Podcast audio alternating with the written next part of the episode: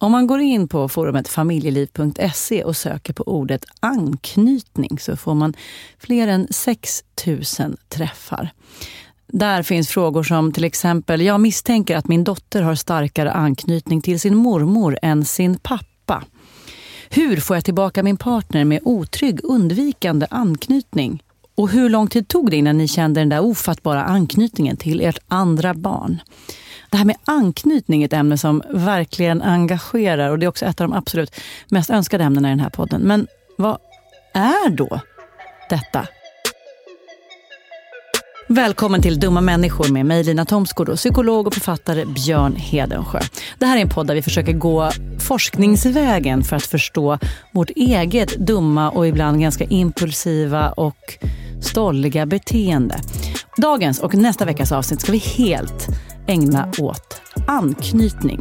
Det vill säga hur vi som små, små, små barn knöt an till vår mamma eller vår pappa eller person i närheten. Det kan komma att prägla precis hela våra liv.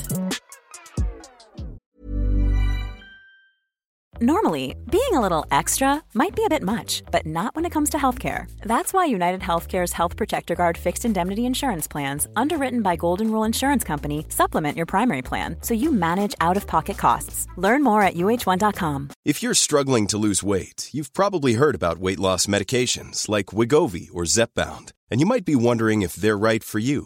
Meet PlushCare, a leading telehealth provider with doctors who are there for you day and night to partner with you in your weight loss journey. If you qualify, they can safely prescribe you medication from the comfort of your own home. To get started, visit plushcare.com slash weight loss. That's plushcare.com slash weight loss. plushcare.com slash weight loss. Quality sleep is essential. That's why the Sleep Number Smart Bed is designed for your ever-evolving sleep needs. Need a bed that's firmer or softer on either side? Helps you sleep at a comfortable temperature? Sleep Number smart beds let you individualize your comfort, so you sleep better together. J D Power ranks Sleep Number number one in customer satisfaction with mattresses purchased in-store. And now, save forty percent on the Sleep Number limited edition smart bed for a limited time. For J D Power twenty twenty-three award information, visit jdpower.com slash awards. Only at Sleep Number stores or sleep number dot com. Dumma människor sponsras av Svenska Möten. Och vi har ju pratat om dem och deras tjänster tidigare. Men nu blev det lite aktuellt, Björn, för du och jag ska på konferens. Mysigt. Och om du, precis som vi, ska på konferens, vi är ju bara vi två. Ja. Men om man är kanske ett större företag som ska fixa allt ifrån ett stort event med logi, mat och aktiviteter och kanske typ show och uppträdanden. Mm. Eller bara ett mindre dagmöte mm. på bara några timmar. Ja. Så är Svenska Möten den givna partnern att vända sig till för att boka. Det är kostnadsfritt att använda Svenska Möten, och det de gör är att de utifrån behov och krav från kund tar fram offerter från flera olika ställen. Så att kunden, det vill säga du, mm. kan välja och avgöra det som passar bäst. Och det är ju allt möjligt då. Slott och herrgård, naturnära, storstadspuls eller småstadscharm. De hjälper dig att hitta precis det som passar dig. Det finns ett jättestort utbud, och självklart sparar ju det här då väldigt mycket tid. Och Björn, hur gör man då om man vill planera möten eller konferens och använda sig av Svenska Möten som partner? Gå in på svenskamoten punkt se och där kan du välja hur du vill boka. Det går att boka direkt online, göra en förfrågan via ett formulär, chatta med Svenska Mötens medarbetare. Ingen bot, ska jag säga. Mm. Eller ringa om man vill prata med någon. Ja, alltså svenskamoten punkt se. Så tusen tack, Svenska Möten! Dumma människor sponsras av Länsförsäkringar. Mm, och Länsförsäkringar är ju mer än bara ett försäkringsbolag. De jobbar ju med bank, lån, pension, försäkringar, alltså alla, hela balletten. Ja. Och det här tänkte jag på i morse när följande sak inträffade. Du vet, jag och Alex har flyttat några gånger. Mm. Och varje gång vi har flyttat så har vi sagt: vi ska aldrig mer flytta. Ja. Vi har också sagt: vi ska aldrig mer renovera. Du vet, så här... inte en kökslucka ska bytas ut, mm. inte en färg ska målas om, nu är det så här och det här blir toppen. Ja. Och det har vi liksom lyckats hålla i nya lägenheten tills det blev vinter, för vet du vad som hände då? Nej, berätta. Jag behöver ett badkar. Och vet du vad jag då är så glad över? Nej. att jag har buffertsparat just för såna här grejer. Så att jag sätter över den lilla summan sextonhundra kronor varje månad mm. på ett litet konto. Enkom för när såna här saker dyker upp. Att jag bara måste ta bort en liten duschvägg och stoppa in ett badkar. Och det tänker vi nu göra. Ja, så att oavsett vad någon säger eller vad man säger till sig själv så är det mycket i livet som förändras. Och mm. då finns Länsförsäkringar där för alltid. Så kom ihåg att Länsförsäkringars bank kan hjälpa dig med lån och sparande så att du har till exempel en buffert för när saker och ting förändras. Tack så mycket Länsförsäkringar. Björn Hedensjö, anknytning och anknytningsteori. Ja, du sa att det var ett av de mest önskade. Jag skulle säga att det är det mest önskade. By far kanske. Ja, uh-huh. Så att, det känns ju bra att göra de här avsnitten då eftersom det är så många som så länge har velat att vi ska... ska göra det här. Mm. Men jag har ju också på något vis, jag vet inte om du har märkt det, vi har ju pratat om det här tidigare, men jag har liksom skjutit på det lite. Ja, jag, både du och jag har vissa ämnen som vi liksom ryggar lite för. Ja. Att du säger, det där är jätteviktigt, absolut, men inte idag. Eller så här, klipp bort det där. Att det liksom är sådana ämnen där det känns lite extra snårigt. Precis, och det här är ett sånt. Och det är så här med anknytning att vad vi än gör idag mm. så finns det liksom en klick som kommer att bli lite arga på oss. Mm, perfekt. Så att det, det är bara liksom brace yourself, vi kommer att få svara på lite sura. Men det, är väl, det får vi ändå göra så himla sällan. Aha, nu är det dags för vår, mm. det här är vår tid i hetluften, Björn. Nu kör vi. nu kör vi. Ja, vad har vi på anknytning då? Otroligt mycket kan jag gissa eftersom du precis bredvid dig har en bok som är tjock som ett antal biblar ovanpå varandra. Oerhört tjock. Ja, och den har du tvingats läsa inför detta och nästkommande avsnitt. Mm. Och den här boken kan jag faktiskt rekommendera. Det är en eh, nyutgåva av en bok som heter Anknytningsteori. Alltså det är en sån här reviderad andra upplaga. Svensk. Mm. Av Anders Broberg, Pia Risholm Mothander och Per Granqvist. Och den är något slags standardverk kan man säga som täcker in liksom allt som har med det här att göra. Och som vanligt behöver man inte läsa boken för man kan också lyssna på det du säger idag för du kommer ge oss godbitarna. Jag kommer ge go- godbitarna, precis. Ja. Och sen så har vi lite innehåll som kommer från annat håll så att säga. Mm. Mm. Jo, anknytningsteorin formulerades av en forskare som heter John Bowlby. Låter namnet bekant? Absolut inte. Nej. Han var verksam i mitten på förra seklet, runt nittonhundrafemtio eller efter andra världskrigets slut och det har med saken att göra. Han tänkte så här, att ingen av de förklaringar till bandet mellan mamma och barn, då handlade det mycket om mamma och barn på den här tiden. Ingen av de förklaringar som, som fanns tyckte han var liksom trovärdiga. Alltså de psykologiska idéer som fanns om bandet mellan en mamma och mammans barn. Och han tyckte att det behövs en ny teori nu för att förklara barns behov. Perfekt, ingen av de här är bra, jag hittar på en egen. Mm. Mm. Ungefär så. Och han hade tyckt också att han hade sett saker som inte förklarades av de befintliga teorierna. Mm. Liksom psykoanalysen hade en idé om relationen mellan mamma och barn. Och behaviorismen som var den andra stora skolan hade sina förklaringar. Men han tyckte mm. att ingen av de här är liksom tillräcklig. Mm. Och den här frågan var verkligen högaktuell då. Varför var den det, Lina Tomsko? Put on the spot, ingen, inte en susning. nittonhundrafyrtiofem i London. Efter ett krig och här behöver vi, vi lever i misär. Massa vi föräldralösa behöver... barn. Ja, såklart. Massa föräldralösa barn som inte hade, alltså någon... Hade mammorna dött också? Ja, det var väl folk som hade, du vet, krigsflyktingar ja. Som inte hade några föräldrar och, ja, så och så. Klart. Mm. Och Bowlby hade då en tanke om att det här skulle få allvarliga konsekvenser och så och började studera det här. Han tänkte att de kommer må kassa av de här separationerna. Och det första barn som han filmade, för att han tänkte att nu ska jag så här filma de här separationerna och liksom observera, kan kolla vad som händer. Mm. Det första barn som filmades, det var en flicka på två och ett halvt år, något sånt. Laura hette hon. Hon la sig in på sjukhus för en operation. Och Bowlby tänkte då att det här barnet kommer liksom protestera massor och må kass av att liksom vara separerad mm. från, från sin förälder. Men icke. Tvärtom så var det här barnet ganska liksom passivt. Och, mm. och Initialt då så blev de lite besvikna, Bowlby då och kollegan Mary Ainsworth. De hade velat se lite mer protest eller ja, någonting då, som visar att det här berör mig starkt ja, från hade, barnet. De Laura. hade räknat med det, så att ja. de var så här, okej okay, ska vi lägga ner det här? Men sen funderade de lite mer och bara, men vänta nu, det kanske är så här frånvaron av gråt som är den allvarliga reaktionen här. Just det. Det är kanske det som är liksom det onaturliga, eller vad man ska kalla det inom citationstecken. Mm. Alltså att det blev, vi kanske är på något helt mm. enkelt. Och sen började de med lite mer storskaliga studier då. Och det man kunde se var att barn hade generellt sett negativa reaktioner på oförberedda separationer. Men man kunde också se att barn hade olika reaktion. Mm. Alltså barn skilde sig åt. Mm. Hade olika reaktioner på separation och sen återförening med föräldrarna. Är du med så här långt? Jag är helt med. Mm. Fråga bara. I början så sa du att Bowlby var intresserad av anknytning mor-barn. Mamma-barn. Ja. Och sen så har vi nu börjat prata om föräldrar. Ja. Var de intresserade främst av mammor? Så var det. Ja. Alltså, den här anknytningsteorin är ju kontroversiell. Mm. Det är liksom en het potatis. Jag tycker inte att man pratar om den som kontroversiell idag. Jag tycker att det har liksom blivit så här, från en teori till liksom en, en sanning. Ja, just att man det. Säger, åh, du har otrygg anknytning, jag fattar, huvud på sned. Att, ja. så här, det kanske inte är oomtvistat. Liksom.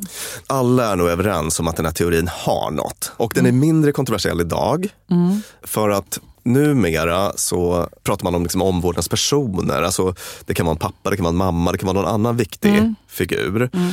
Men back in the day, mm. på den tiden, mm. så var det ju mamman.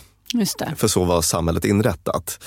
Sen så sammanföll det här med, i tid med en första liksom kvinnlig frigörelse i lite större skala.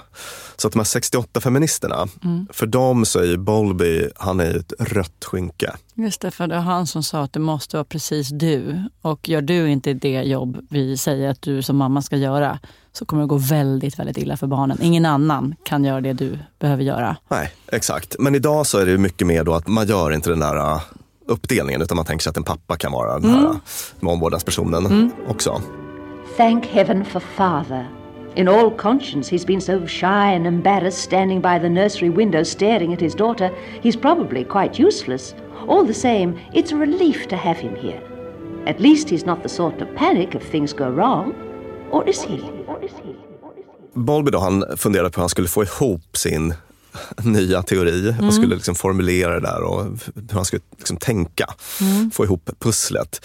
Och då landade han i evolutionspsykologiska förklaringar som vi ju ganska ofta tar upp i vår podd. Det vill säga att när vi utvecklas som art så vi har, vi har programmerats på vissa sätt för att maxa överlevnadschanserna mm. helt enkelt. Då är väl grundtanken att små barn är hårdkodade för olika reaktioner som ska maximera deras överlevnadschanser vid separation. Mm. Hänger du med? Ja. Om man liksom överges av sin vårdnadshavare, mm. då är man ju in trouble. Och särskilt kanske ute på savannen. Så då behöver man ha reflexer som gör att man agerar på ett sätt som inte att man stryker med direkt. Ja. Även andra däggdjur har anknytningsmönster och så. Mm. Men de är särskilt uttalade hos oss eftersom vi är extra hjälplösa under väldigt lång tid som nyfödda. Mm. Mm. Så att det är liksom själva grunden. Och när Bowlby höll på med detta så fick han också nys om forskning som en som hette Harry Harlow bedrev i den här tiden. Och han forskade från början om problemlösning hos rhesusapor. Mm. Äh, du får ingen reaktion på mig på detta. Nej. Du tittar på mig helt uppfordrande. Man ska känna för rhesusapor. Ja, du känner ingenting. Nej, noll. Du, du är helt kall. Ja. Nej, men de är ganska gulliga om man ser bilder på de här rhesusungarna i alla fall. Du brukar mm. prata om apor och sen är du tvungen att lägga bilder på dem på Instagram för att du ska övertyga människorna om att det var värt att prata om de här aporna. Men absolut, ja, kabla brukar, ut en rhesusapa på internet. Ja, det brukar vara ganska populärt inslag. Mm. Nej, men absolut. Jag, jag kan faktiskt visa lite bilder från de här studierna som jag nu ska beskriva. Ja. För att det som hände då, han forskade om problemlösning hos vuxna rhesusapor, men så hände följande att det blev en liten pandemi. Man kanske inte säger pandemi, det, ble, det blev en virusepidemi kanske man säger. Mm, I rhesusgänget. I rhesusgänget. Så att för att minimera smittorisken mm. så separerades ungarna från mödrarna mm. för att födas upp med flaska då. Och då hade man en filt i botten på de här ståltrådsburarna mm. som ungarna sattes i. Och om ungarna då, de här rhesusungarna separerades från skötaren efter att man hade fått sin flaska, så var det ingen big deal. Mm. Men det blev ett jävla liv om den här filten togs bort. Uff. Då blev det någon liksom separationskris hos mm. de här Resusbarnen. Mm. Och då började Harlow bara, hmm, varför bryr de sig så mycket om den här filten för? Mm. Det borde vara flaskan som är det intressanta. Mm. Men filten verkar vara en jättegrej i mm. Resusungarnas liv. Så att då började han systematiskt att liksom bedriva forskning på det här med... Han hade någon idé om att okej, okay, det finns någon slags liksom anknytning till den här mm. filten. Alltså den representerar mm. något mer. Mm. Och de här experimenten skulle nog inte få göras idag. Nej. Av liksom etiska skäl. Det skulle nog anses som djurplågeri, eller definitivt vissa delar av dem som jag kommer in på alldeles mm. snart. Det han testade att göra då var att han hade en filtmamma. Vadå? Alltså en resusmamma som var liksom en docka kan man säga. Som hade något pälsliknande. Ja, gjord av tyget filt då. Det är därför jag säger filtmamma. Ja, ja. Mm. Visst. Och sen så fanns det också en stålmamma. Mm. Med fyrkantigt huvud och sådär. Inte alls lika inbjudande, men som hade mm. en flaska. Ah. Så att man kunde liksom jämföra. Battle of the Goose. Exakt. Om man tittar på de här filmerna mm. så, så är det väldigt tydligt då att den här... Liksom filtmamman är vad de här resusungarna föredrar. Så att stålmamman, okej okay, man, man går dit och liksom käkar, men sen så får fort tillbaka till, till filtmamma. Men filtmamma hade inte nappflaska. Nej. Så maten, det som egentligen ledde till överlevnad, var inte lika attraktivt som godsmamma av filt. Nej. Mm. Precis, och ingen av de befintliga psykologiska teorierna då, alltså mm. den här behaviorismen eller psykoanalysen kunde förklara, liksom, de hade ingen förklaring till att det, liksom, filtmamman var mer poppis. Det borde vara den som liksom, maxar överlevnadschanser med, ja. med hjälp av mat. Så att säga. Därav liksom, behovet av, någon, ja. av en ny teori där. Och det visade sig att den här filtmamman funkade allra bäst om den hade kroppsvärme. Mm. Och kunde gunga, då var den liksom särskilt poppis. Mm. Och du som har två relativt små barn vet mm. ju det här liksom gungandet. Mm, mm. Alltså, har du någonsin känt det så mycket som ett däggdjur som... Nej, men alltså, herregud. Amerian som pågår nu. Ja. Att sitta där med liksom den stora födopåsen och... dia, eller vem det nu är som dia, om det är barnet som diar mig kanske. Det är biologi. Alltså man upphör ju på något vis under ett tag att vara liksom det kulturella djuret och mm. blir bara djuret mm, på, exakt. på något sätt. Och det tror jag alla föräldrar kan relatera till då. Mm. Och sen upptäckte man också då i de här tidiga experimenten att det visuella var viktigt i i den här liksom anknytnings... Filtermor skulle se ut som, som god apmamma. Hör på det här. Man hade från början tänkt att man skulle så här rita mun och näsa och sådär mm. på huvudena på filtmamman. Mm. Men det, det glömde man. Mm. Så att då gick man in och gjorde det i efterhand. Mm. Vet du vad lilla Resus gjorde då? Nej. Snurrade det här huvudet hundraåttio grader för att slippa se den här näsan, munnen och ögonen. Alltså den ville ha det som det hade som varit det innan. Var. Mm. Och enligt den här liksom inlärningspsykologiska teorin, som var en av de dominerande och fortfarande mm. är en av de dominerande strömningarna, så borde man kunna släcka ut det här beteendet att liksom hänga sig på filtmamman. Typ som att det är en vana och sen gick vanan ja, över. Ja, precis. Ja. Genom att bestraffa det. Så det gjorde man då på ett sätt som absolut var väldigt oskönt. Både bildligt och bokstavligt då. Det var nämligen med hjälp av spikar som fälldes ut med oregelbunden intervall. Så men förlåt, att, vad är det för jävla sjukhuvuden som hittar på sånt här? Ja, Harry Harlow var det då som gjorde det. Harry! Och det ska säga till Bowlbys försvar att han kritiserade den här uh. liksom, forskningsmetodiken uh. re- redan då. Alltså det här är inte lugnt. Nej. Nej. Och um, det gick liksom inte att släcka ut den här anknytningen.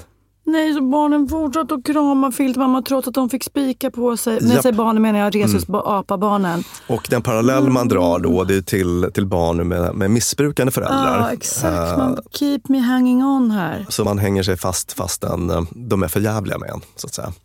Usch. Precis, så att stark tobak. Ja, mm. Finns det här på internet? För jag kommer inte kolla på det. Jag vet inte om spikarna finns på internet, men, mm. men jag har sett eh, på min psykologutbildning till exempel så fick uh. vi se filmer på Stålmamman och sådär. Mm. Okej, okay, och då lärde man sig att de föredrar filtmamma framför nappflaska, robotmamma, och sen att de oavsett om det gör ont och om det är dåligt så ändå vill de krama sin filtmamma. Ja. Och det finns någonting där som inte bara har att göra med den här liksom, överlevnaden som mat representerar, utan det är något mm. annat. Uh. Och om man ska sammanfatta då, alltså Bowlby, Mary Ainsworth och hennes doktorand också som hette Mary Main var en viktig person i det här. De utvecklar den här anknytningsteorin då, och den handlar om hur människor utvecklar förmågan att använda sig av vissa utvalda personer för skydd egentligen, mm. kan man säga. Man skapar en anknytning till den här liksom viktiga personen som blir en skyddsfigur. Just det, och, för en. Och, och en sak man behöver är maten, även om det kommer i en nappflaska. Men skydd generellt, ja. Faror, väder, whatever. Exakt. Det är vad filtmamma kan erbjuda också. Mm-hmm. Mm.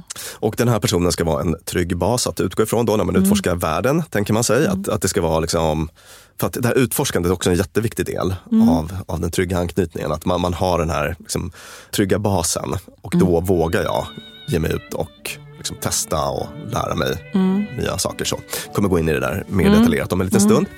Och sen ska det också vara en säker hamn då att återvända till när fara hotar. Det är vad den här anknytningsfiguren representerar. Mor, lilla mor, vem är väl som du? Ingen i hela världen. Det som hände sen då med den här forskningen, det var att man började kategorisera olika typer av anknytning. Mm. Och nu kommer vi in på det här som du pratade om i... Trygg, otrygg, ambivalent, ah. Det finns olika sådana här som, som folk slänger sig med när de ska förklara varför någon inte ringde tillbaka eller så. Mm. Ja. Exakt.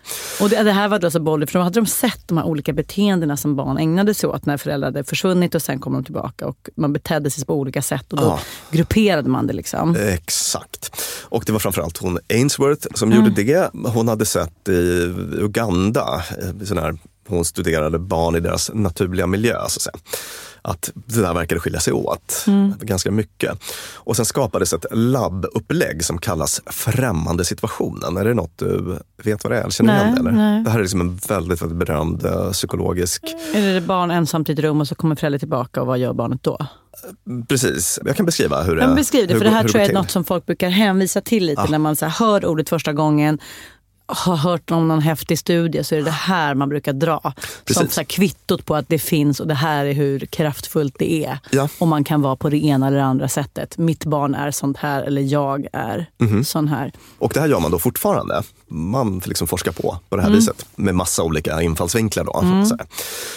Men det man gör är att i främmande situationen så har man ett labb, vilket i praktiken är ett rum med leksaker som är intressanta för barn mm. i typ ett till ett och ett halvt års ålder, där mm. någonstans. Och så får de här barnen komma in till rummet med omvårdaren, om det är pappan eller mamman eller vem mm. det är, och får leka. En främmande person kommer in i rummet, därav det här... Främmande rummet. Främmande situationen, ja, precis. Och då går föräldern iväg. Sen kommer föräldern tillbaka. Mm. Och så upprepar man allt det här en gång, hela sekvensen. Mm. Det man kollar på då är hur barnet beter sig vid separation, mm. medans föräldern är borta. Och sen kanske framförallt när föräldern kommer tillbaka, mm. vad som händer då. Och då hittade man till att börja med tre olika varianter. Och den första är trygg, en trygg anknytning. Mm. Och det här är de flesta. Någonstans runt sextio till sjuttio procent mm. brukar ha det här mönstret. Liksom oftast då någon slags protest vid separationen. Mm. Men det viktigaste är vad som händer vid, vid återföreningen. Pappa kommer tillbaka. Ah, pappa mm. kommer tillbaka. Att antingen då det här barnet aktivt söker föräldern mm. på något vis. Eller på något vis signalerar att ja, jag har haft det bra medan du var borta. Men det är fint att se mm. det igen, inte verbalt då. Utan mm, mm. liksom visar att mm. så här... Jag har haft det helt okej, men det är fint att du är tillbaka. Mm. Att, att det blir en positiv mm. reaktion. Sådär. Om det kan man väl också säga att där barnet balanserar liksom, trygghetssökande och utforskande mm. på ett bra sätt. Mm, mm. Liksom, fokus på föräldern delvis, men också på, på det här mm. utforskandet. Mm. Är, är trygg nog. L- lite kul att vara själv, ja. Jag kunde göra det här. Ja. Ja. Och trygg nog att liksom, mm. utforska. Sådär. Och sen har vi den otrygga undvikande stilen då. Och här är det att barnet agerar som om inget speciellt hänt vid separationen, mm. no big deal, mm. och vid återföreningen. Att, mm. att hela den här liksom, manövern med en förälder som försvinner och kommer mm. tillbaka är ingen jättestor sak. Mm, just det. Man minimerar anknytning och maximerar utforskande. Mm. Mm. Och sen så har vi den tredje då, eller den andra otrygga varianten. Mm. Otrygg ambivalent eller motspänstig anknytning. Det här är liksom drama, en dramavariant. Mm. Den här personen har svårt att utforska, eller det här barnet. Mm. Det är svårt att utforska, det blir ett utbrott vid separationen. När föräldern kommer tillbaka så vill den kanske bli upplockad. Liksom uttrycker verkligen missnöje då med. Mm. Men sen när de blivit upplockade så kanske de vill bli nedsläppta igen. Ett drama utan slut hörde jag att eh, Per Granqvist, den här eh, forskaren vid Stockholms universitet, så mm. beskrev han den här anknytningsstilen då. Och det ambivalenta eller motspänstigt anknutna barnet maximerar anknytningen och minimerar utforskandet, kan man säga. Mm. Så att det är lite tvärtom mm. då från det här undvikande. Det vi pratar om nu, är alla eniga om detta? Eller är, behöver jag, jag, jag märker nämligen att jag sitter med en väldigt skeptisk blick. Mm. Och det tror jag har att göra med, vi har ju spelat in vårt avsnitt om den här liksom etikettseffekten. Ah. Vi har pratat mycket om det här med liksom generellt studier som ska liksom kategorisera människor på olika sätt. Och att det inte alltid är så himmelens bra. Och jag ser framför mig hur några av våra lyssnare skulle göra det som jag vet att någon annan av mina vänner gjorde när hon första gången hade läst om det här. Att direkt började så här, var jätteuppmärksam på hur hennes dotter agerade när hon försvann och när hon kom tillbaka. Och så här, liksom genomförde sig mini-främmande rummet-studier. Ja. Och att jag så här, nej, mm. det, jag känner mig liksom inte helt bekväm med det. En ett och ett halvt-åring kan vara hungrig, bajsnödig, lite alla möjliga grejer. Är det verkligen så här vi ska dra slutsatser? Och hur mycket kan vi lita på dem? Tillbaka till min första fråga. Håller det här? Mm. Det är så otroligt bra att du tar upp det där. Ja. För, för det är så himla, himla viktigt. Mm. Och det liksom hör man ju inte, eller? Nej, jag tycker inte det. Jag tycker Nej. att folk, alltså, så här, på samma sätt när jag läser när, det finns en bok som heter Hemligheten som man ofta hänvisar till när, folk, när det är kärleksstrul så bara, åh du måste läsa Hemligheten. Det gjorde jag för en massa år sedan och tyckte att herregud, det här var svaret på allt. Men också med en ganska bitter bismak av att, men vänta, vad då? Så hur jag som ett och ett halvt åring skulle agera i ett speciellt rum är liksom ett exakt recept på hur jag förmodligen är i dejtingsituationer idag. Mm. Nej, Nej, alltså det... Hmm. Precis, alltså det är ju en bra bok. Det tycker ju mm. du också. Ja, verkligen. Men det är verkligen inte oproblematiskt på precis det sätt som du beskriver. Och det ska vi prata mer om i avsnitt två. Man får ja. ge en liten cliffhanger. Ja. För då kommer vi prata mer om anknytning i liksom vuxen... livet mm. sådär. Mm. Men om vi går tillbaka till just den här typen av forskning, vad man ska dra för slutsatser, är det, håller detta? Ja, alltså så här, ja och nej.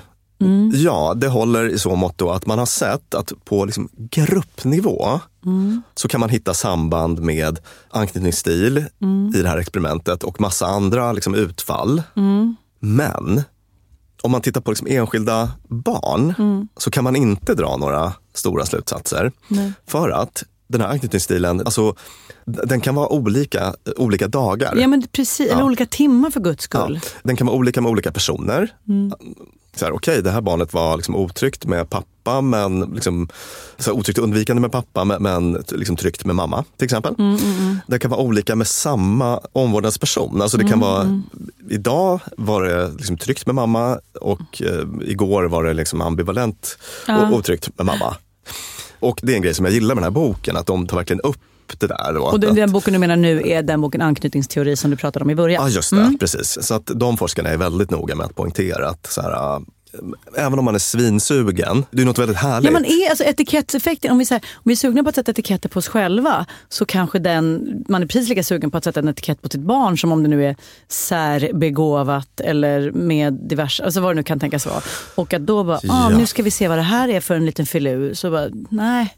Ja, vi vi har ju pratat i tidigare avsnitt om hur mycket vi älskar etiketter. Det är ju ja. underbart och jättekul och liksom bra underlag för en härlig liksom middagsdiskussion. Ja. Sådär. Man vill ju. Men, men de är... Och det här, jag känner att det här är för viktigt för att man är... Alltså man får inte glömma bort att ta upp den grejen. Nej. Att etikettera inte barnen för hårt i liksom enskilda fall. Nej. Och... dra massa slutsatser om ditt eget föräldraskap och så. För att tänker man gå runt med jätteångest i ett ja. år för att oj nu, mitt barn var liksom ambivalent i den här situationen, vad är jag för slags förälder? Så jag menar, det ja. kan bli jättehemskt. Ja. Och också det här liksom deterministiska då som du var inne på. Att så här, um... sån är hen och kommer fortsätta vara för alltid. Ja. Som tjugoåtta år kommer vi att fortsätta se konsekvenserna av det här som precis, de här forskarna är väldigt noga med att ta upp att liksom, hjärnan är plastisk, det vill säga hjärnan är föränderlig, mm. och vi kan också utvecklas på massa olika sätt som människor.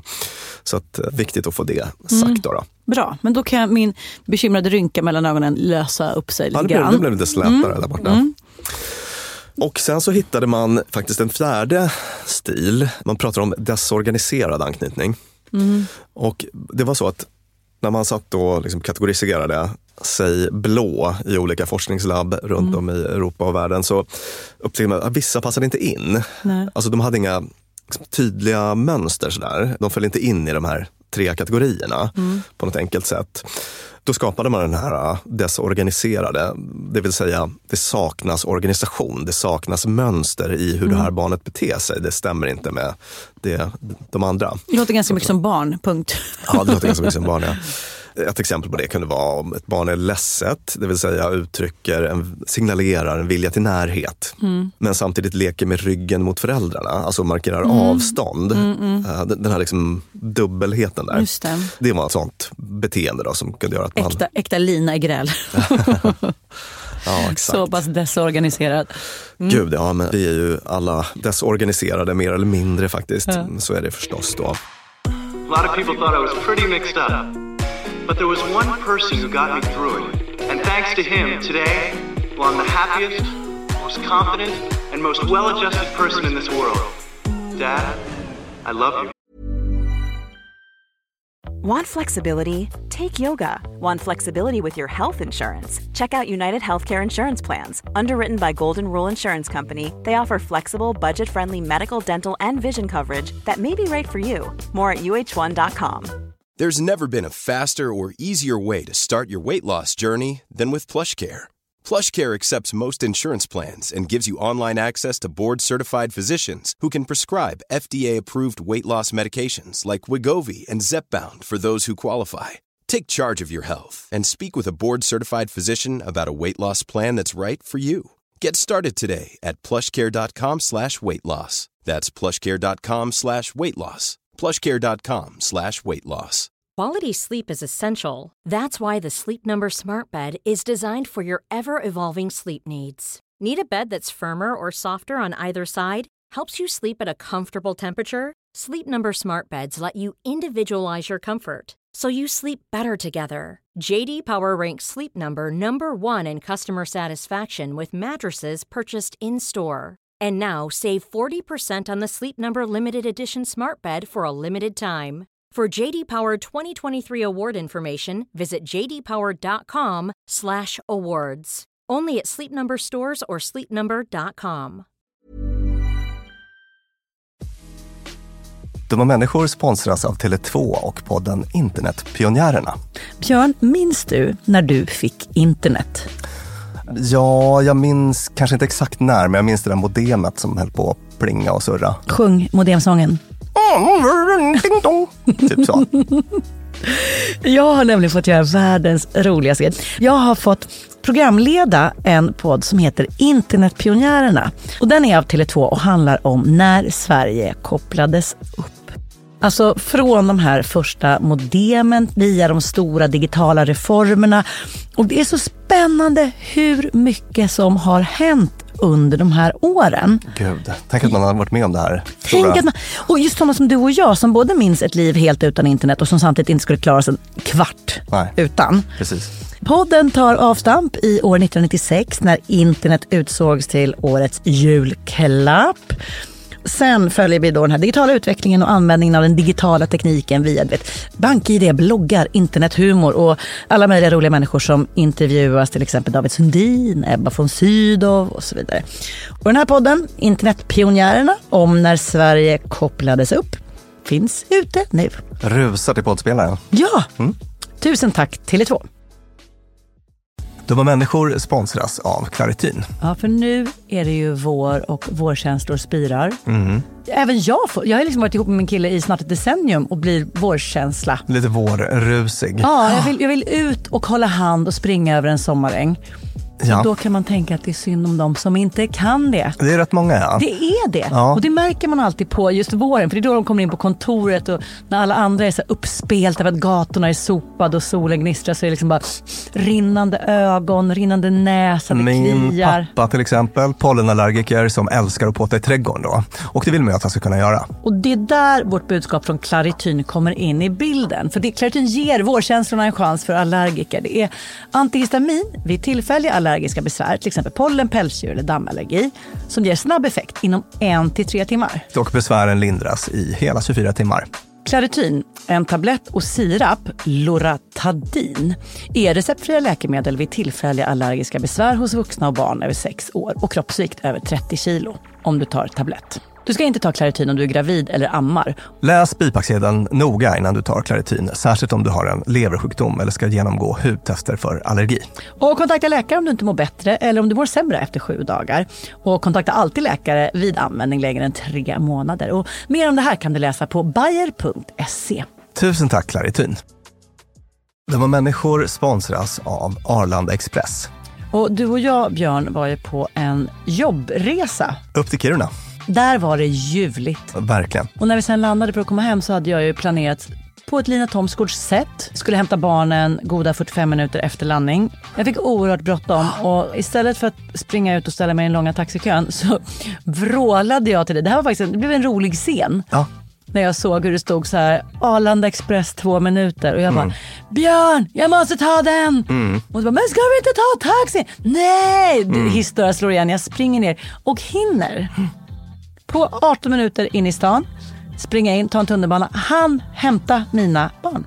Fantastiskt, ja. Och det var faktiskt otroligt. Ja, Arlanda Express är ju det snabbaste och smidigaste sättet att ta sig till och från Arlanda. Det tar alltså bara arton minuter och det är väldigt hög punktlighet också. Så att de går i tid, alltid. Mm. Jag har heller aldrig varit med om en svalare tågcentral. Jag vet inte om den ligger så långt ner. Men när man har sprungit snabbt för att hinna med det här tåget. Mm. För att man har, min- alltså man har sekunder som man inte kan avvara. Då är det en väldigt sval liten plats på att stå och mellanlanda. Och sen hoppar man på. Och då hade man inte hunnit köpa sin biljett för att det hade inte jag hunnit tänka på. Mm. Då var det bara klicket i klicket in på nätet. Köp, köp. Hur enkelt som helst. Så praktiskt. Mm. Och det här tåget går från tidig morgon fyra tjugo till sent på natten då noll noll trettiofem. Och i högtrafik går Arlanda Express upp till var tionde minut. Så hoppa på tåget. Det finns gott om anledningar att ta Arlanda Express. Tack så mycket Arlanda Express. I den här anknytningsteorin då så ingår att man tänker sig att det föräldrarna gör under barnens första år. Vilka år är det här, säger jag lite stressat. Mm. Eftersom jag är mitt uppe i det. Ja, precis. Vilken är den känsliga åldern? Ja, när måste jag vara skitbra som förälder för att det inte ska bli uppfuckat i framtiden? Enligt den här teorin. Ja, men en sån studie som man brukar hänvisa till mm. när den frågan kommer upp, mm. det är... Istället för att svara rakt på din fråga så mm. tror jag att det är en lång kringelikrok. Det brukar jag göra, perfekt. Mm.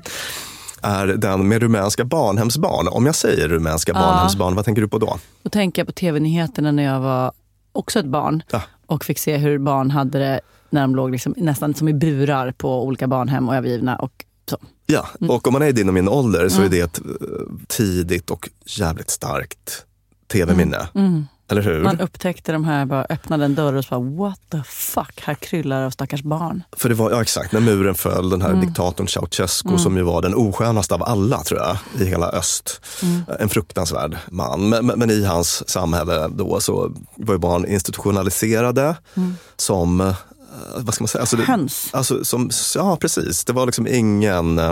De låg i liksom gigantiska salar och mm. bara liksom utfodrades för att hållas vid liv på något vis. Men, men det fanns ingen mänsklig värme. Och det blev ju en outrage internationellt när de här bilderna kablades ut då. Mm. Och det som hände var att, att många av de här barnen adopterades framförallt till England. Mm. För att folk tyckte så synd om dem. Mm.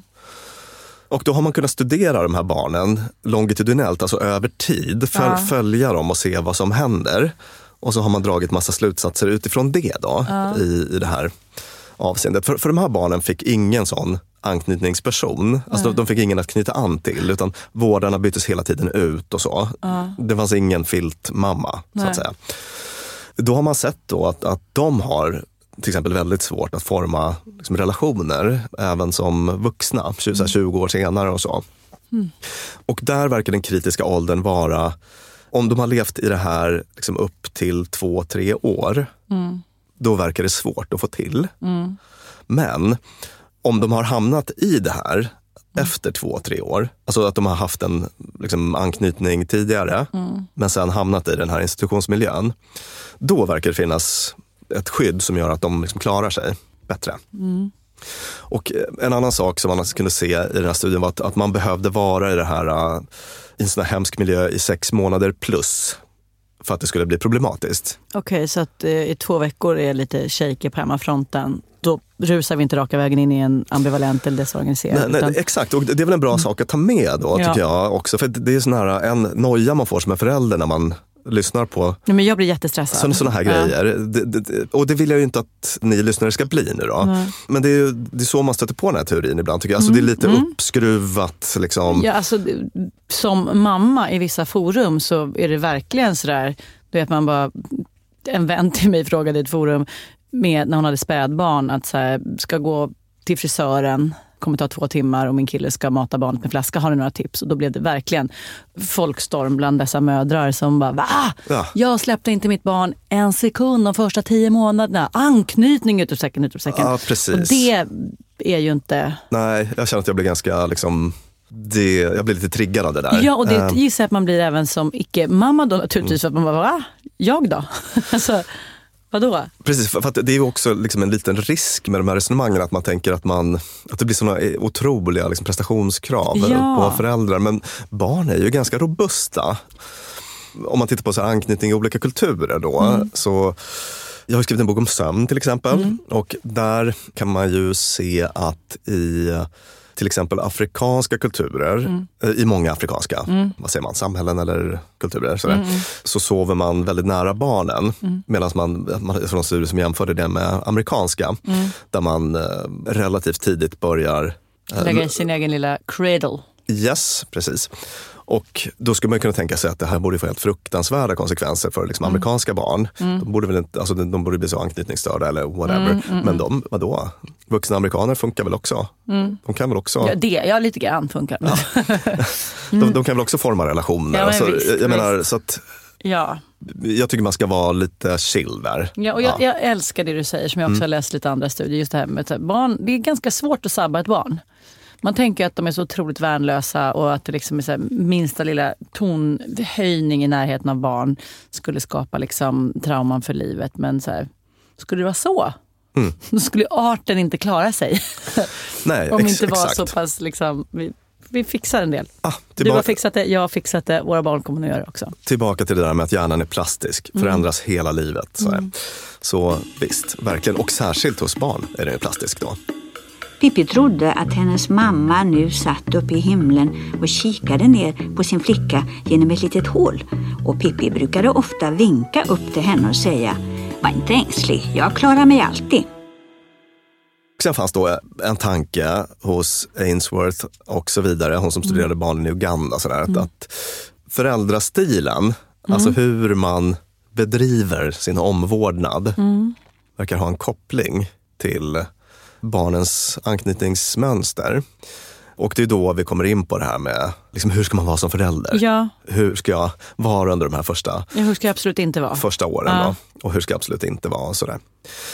Så Ainsworth i Uganda, hon mm. studerar ungar i deras naturliga miljö och hon mm. upptäcker att vissa saker verkade utmärka relationen till föräldrarna mm. eh, hos de barn som hade de här trygga anknytningsmötena då. Mm. Det var sådana saker som att erbjuda fysisk kontakt, att man...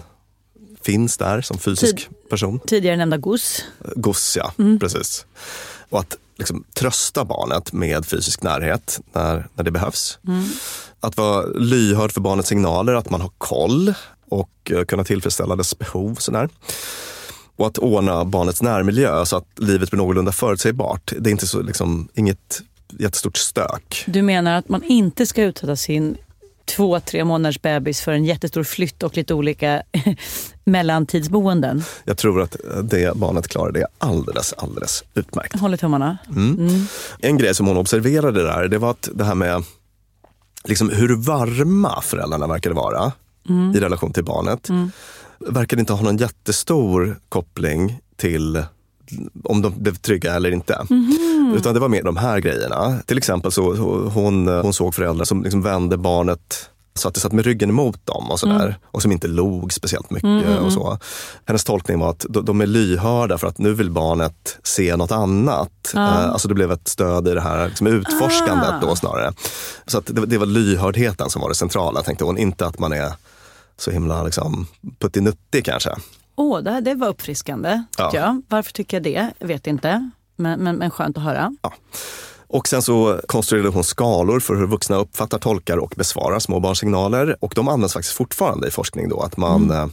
man liksom intervjuar föräldrar mm. om i vilken grad de är lyhörd för barnets signaler och i vilken grad man accepterar eller avvisar känslouttryck. Alltså är alla känslor tillåtna? Acceptans är någonting bra mm, där då. Mm, att, att man inte bara är, accepterar vissa typer av känslor och liksom villkorar på något mm. vis barnets känslouttryck.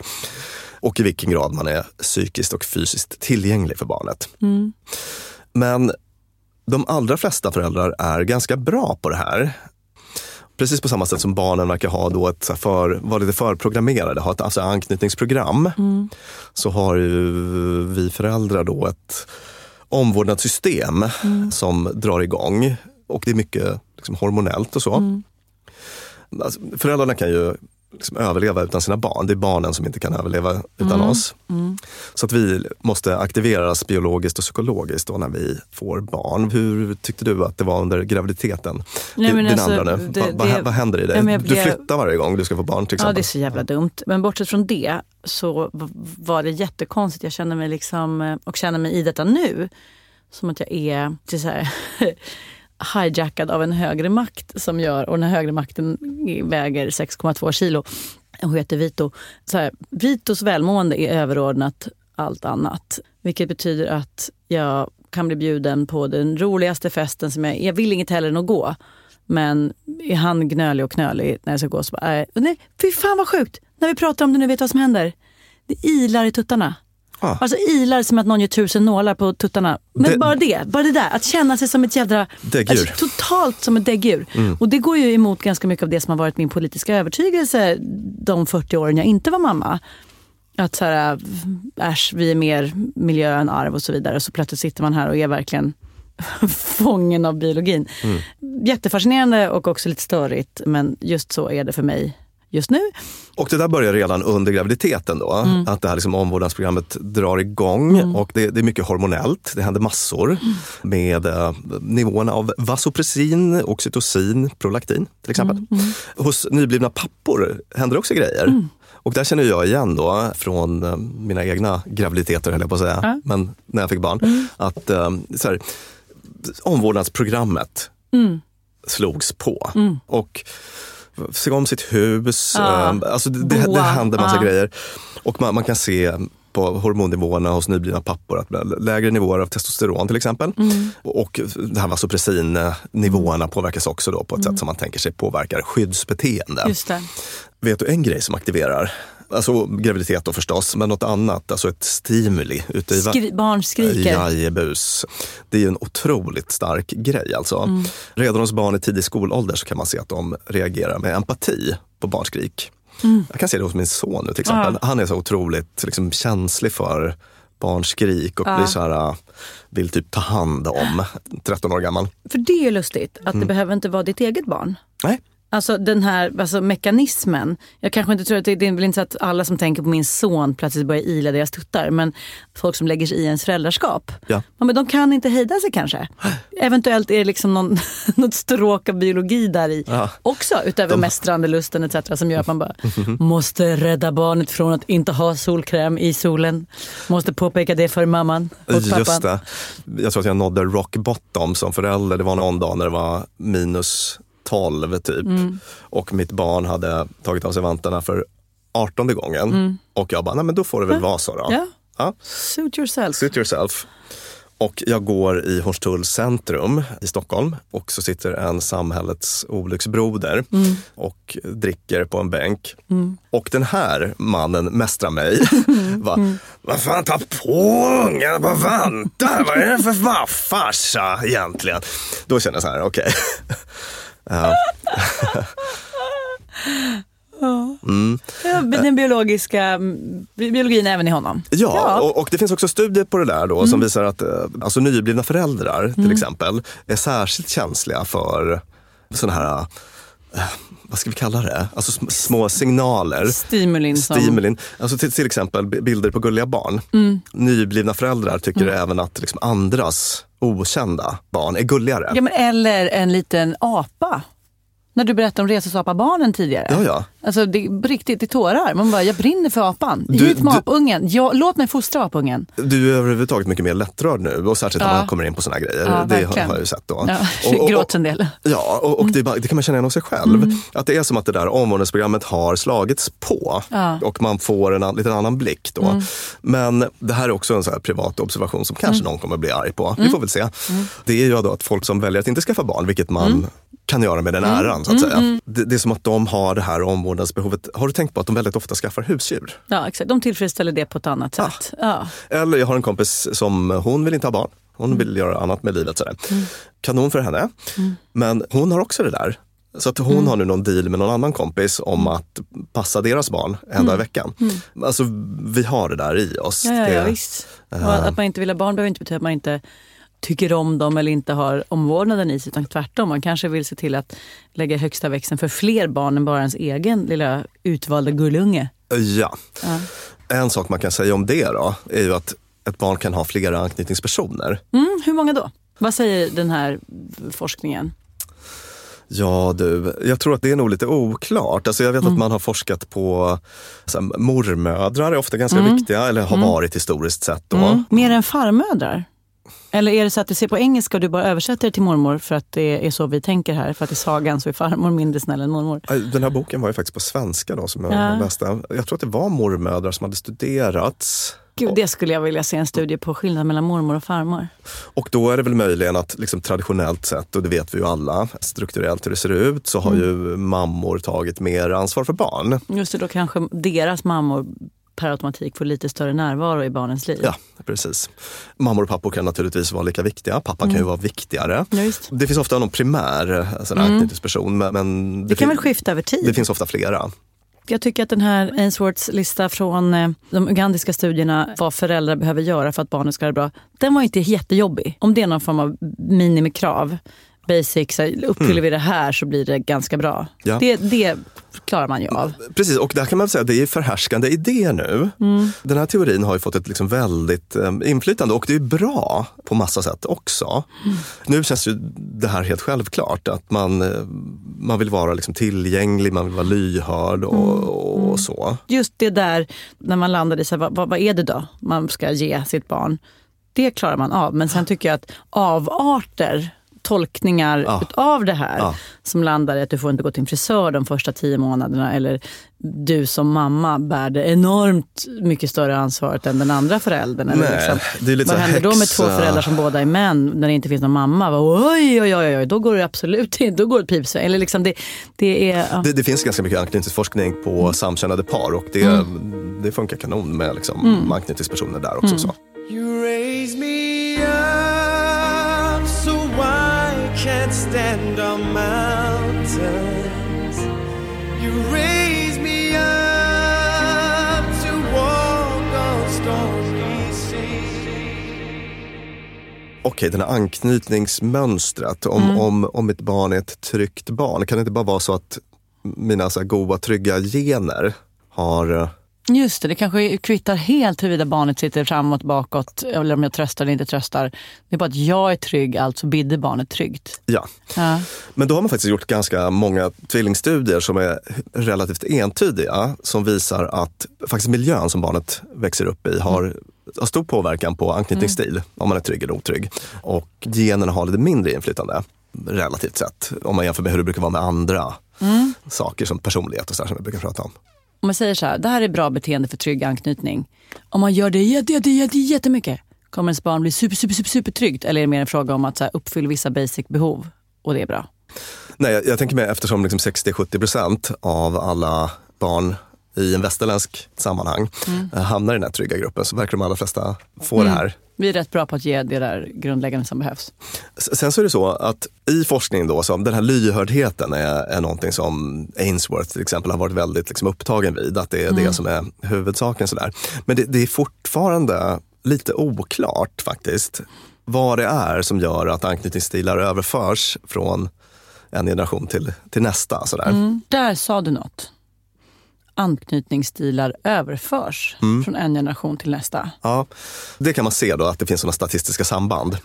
Mm. Jag gör rätt med mitt barn Max. Han blev trygg. Då kommer Max med större sannolikhet göra rätt. Jag gör mm. med citationstecken här. Så hans sak kommer bli trygg. Skulle jag göra Max desorganiserad så är troligheten att hans avkomma blir det också större. Ja. Mm. Om man ska liksom gå upp på någon så här väldigt hög akademisk nivå så spånar de vad det där kan bero på. Mm. Man har liksom kanske en inre bild av hur en bra förälder ska vara och sen så mm. att man har fått det med sig så att säga. Och så, mm. och så utövar man den typen av beteenden eller är det den här lyhördheten som är viktigast? Alltså olika, mm, mm, det finns lite olika, de spånar om det där, mm. forskarna då. Men, men det är som sagt fortfarande inte glasklart uh, vad det är. Men om vi går igenom bara lite kort de här olika anknytningsmönsterna mm. som finns mm. och vad man tänker sig som uh, så att säga bidrar till dem mm. så är det ja, den trygga anknytningen då, det har vi redan varit inne på. Det här att lyhörd, mm. erbjuda liksom närhet uh, och så. Mm. Och uh, den här undvikande otrygga då, mm. där är tanken att föräldrarna är själva lite rädda för, eller undviker närhet, intimitet så. Mm. Och om man går till det här evolutionspsykologiska så blir det ganska logiskt att barnet då blir självundvikande är ganska rimligt. Mm. Om, om vårdaren eller föräldern känner sig obekväm med fysisk närhet då kommer det att avvisa barnets anknytningsbeteenden mm. på olika sätt. Och då kommer barnet att, som en anpassning, att bara släcka ner dem. Mm. Som en överlevnadsmekanism. Mm. Och det är inte som att barnet tänker igenom det här. Nej. Utan det är en omedveten strategi för att inte skrämma iväg omvårdaren. Jag Man vill inte vara klängig, ja, för då flyr mm. förälder. Precis. Mm. Alltså det är ju inget hokus pokus det här faktiskt. Nej. Utan alltså, när man får den typen av förklaringar mm. så känns det väldigt mm. rimligt att, mm. att de här tidigaste relationerna blir en relationsskola. Just det. Där man lär sig hur man ska bete sig för att liksom mm. maxa sina chanser. Mm. Det, det är inget konstigt eh, om man tänker på det i de termerna. Eh, och den här ambivalent eller motspänstiga anknytningen, där är det liksom inte riktigt lika, man är inte riktigt lika klar över vad det är som orsakar den, men man tänker sig kanske då att det är inkonsekventa föräldrar, att ibland så vill föräldrar ha närhet och ibland är den avvisande och sådär. Mm. Men jag menar, här vill jag också bara hissa varningsflagg för att det är så himla lätt då att man känner sig som en sån när man hör det här. Ja, Lina Tomsko med banan i magen och Lina Tomsko utan banan i magen. Exakt. Är två ganska olika. Precis. Och då vill jag bara gå tillbaka till att barn är robusta och man behöver inte vara noja ihjäl sig över det här. Att vi, vi är alla lite inkonsekventa ibland, mm. eller hur? Och det kan vara ganska ja. bra för barn att få lära sig att sådana är folk överlag så att man inte sen börjar plugget eller kommer till arbetsplatsen och bara wow! Mm. Humörsvängning! Yes. Jag däckar! Mm. Och den här desorganiserade då har man sett eh, särskilt vanlig i hem där det är väldigt stökigt, mm. helt enkelt missbrukar hem mm. den typen av. Jag kommer prata mer om det i nästa avsnitt då. Mm. Man skulle kunna säga att vi människor är som gröt. Först är vi som de små havregrynen. Vi är små, torra, sköra, ensamma. Men sen kokas vi ihop med de andra havregrynen och då ja, tillsammans blir vi en stor gröt som är varm, god och nyttig och, och ganska vacker också. En sån här grej som jag tror kan vara bra att tänka på som förälder, det är ju då att när ens barn skriker så vill det, det betyder något. Alltså det vill signalera något ändå. Och att man försöker adressera det på något Just sätt. Just det, det är där vi har den här lyhördheten. Ja, det är det som, visst. Ja. Så, så att man inte, jag lyssnade på en intervju med Per Granqvist, den här anknytningsforskaren då, mm. eller forsk, professor i utvecklingspsykologi. Mm. Och han betonade det och det är ju klokt att säga att för ibland så kan man ju höra resonemang av typen när man, man kan inte liksom reagera på varenda litet skrik så för då blir det till slut en strategi hos barnet att bara mm. liksom tjata sig till ens uppmärksamhet eller så. Mm. Och så kan du definitivt vara lite senare i livet mm. men hos spädbarn um, är det inte riktigt så beräknande. Nej men visst. Nej. Jag vill ta upp en sak till. Ja. när det kan bli så liksom fruktansvärt problematiskt. Ja. När det blir liksom för mycket fokus på barndom och det bara blir fucked up på värsta tänkbara sätt. Mm. Ja, men har du hört det med kylskåpsmammor, det begreppet? Nej. Det låter inget kul. Det var någon sån här gammal idé om att hur mamman är med barnet eller spädbarnet mm. kan orsaka autism. Mm. Och det är inte så. Nej. Autism är liksom neuropsykiatriskt medfött. Mm. Men det här, alltså, jag tror att det förekommer fortfarande eller har förekommit alldeles nyligen att i till exempel Frankrike så har man institutionaliserat barn. Alltså man har tagit ifrån föräldrar mm. deras barn med det här argumentet. Du gjorde ditt barn autistiskt så det är bättre att omhänderta det. Den här kylskåpsmamma-grejen, ja. Ah. Det kan vara så att man har slutat med det, men det var ah. inte länge sedan som Nej. det förekom. Liksom ett värre övergrepp från staten mot en medborgare är svårt att föreställa sig. Det, det har liksom ingen förankring i vetenskap. Nej. Så att, det är en sån här grej som jag gör att som gör att jag tycker att det här ämnet känns lite laddat sådär, för ja. att, att det, det går väldigt lätt överstyr. Verkligen, och ja. det är ju för att det är väldigt starka känslor inblandade, alltså det här liksom, den omvårdnadsreflexen, och man är så himla skör i föräldraskapet, alltså man sover inte, man har just fått något som betyder mest av allt på hela jorden för en, och så kommer någon och säger att om du gör si eller så, så kommer ditt barn att drabbas på si eller så sätt. Och då bara, okej, okay, vänta, hur ska jag göra? Och varför? Alltså jag som ändå generellt tycker att jag vet precis eller ganska mycket jag vill ha i mitt liv, blev plötsligt började på ruta ett. Jag har ingen aning om någonting. Hjälp mig. Just. Jätte, jätte mottaglig för sånt där. Ah. Och kommer det sen då olika teorier och riktlinjer om att du borde göra sig eller så, annars blir det katastrof, så är det stark tobak. Ja. Och det kan man väl säga att alltså, sådana som saluför den typen av teorier som kanske inte är vetenskapligt förankrade. Ja, men de kan dra åt helvete. De kan uh, faktiskt uh, det. Ja. Mm. Mm. Och du kommer aldrig bli en bättre förälder för att du försöker uppfylla alla möjliga olika nätforums idéer om hur du ska göra.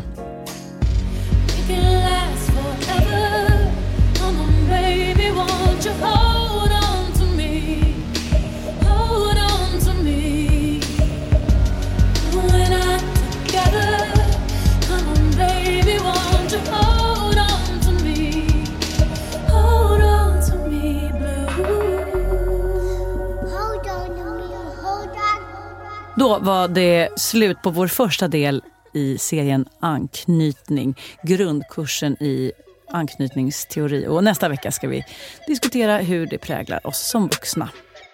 Och vi nämnde ju i det här avsnittet det här med hur gärna vi vill sätta etiketter på oss själva. Och vill ni höra mer om det så har vi gjort ett helt avsnitt om det. Och det är nummer sex som heter Omgivna och idiotiska personlighetstester. Lyssna på det. Mer om anknytningsteorin i nästa veckas avsnitt av Dumma människor. Med mig Lina Tomsko och psykolog och författare Björn Hedensjö. Dagens avsnitt klipptes av Peter Malmqvist och producerades av Klara Wallin och spelades in hos Beppo.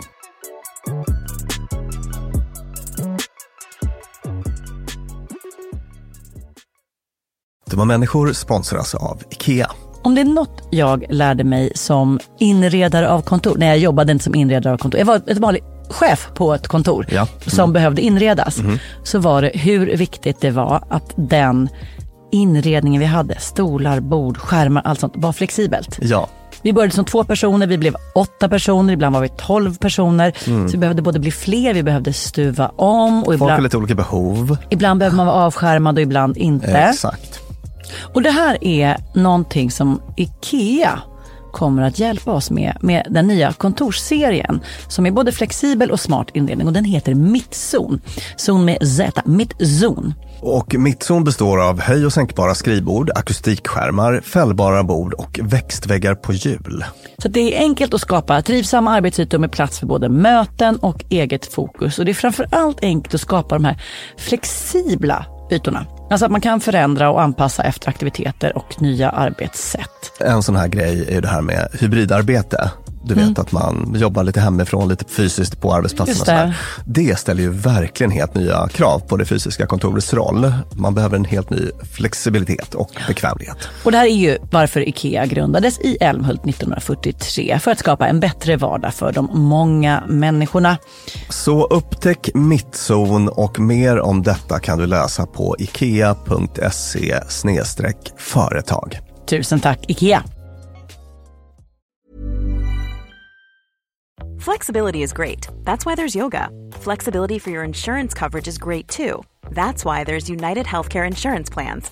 Underwritten by Golden Rule Insurance Company, United Healthcare Insurance Plans offer flexible, budget-friendly coverage for medical, vision, dental, and more.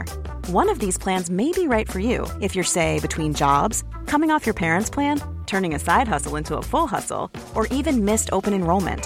Want more flexibility? Find out more about United Healthcare Insurance Plans at U H one dot com. Normally, being a little extra can be a bit much, but when it comes to healthcare, it pays to be extra. And United Healthcare makes it easy with Health Protector Guard fixed indemnity insurance plans. Underwritten by Golden Rule Insurance Company, they supplement your primary plan, helping you manage out-of-pocket costs without the usual requirements and restrictions like deductibles and enrollment periods. So when it comes to covering your medical bills, you can feel good about being a little extra. Visit U H one dot com to find the Health Protector Guard plan for you.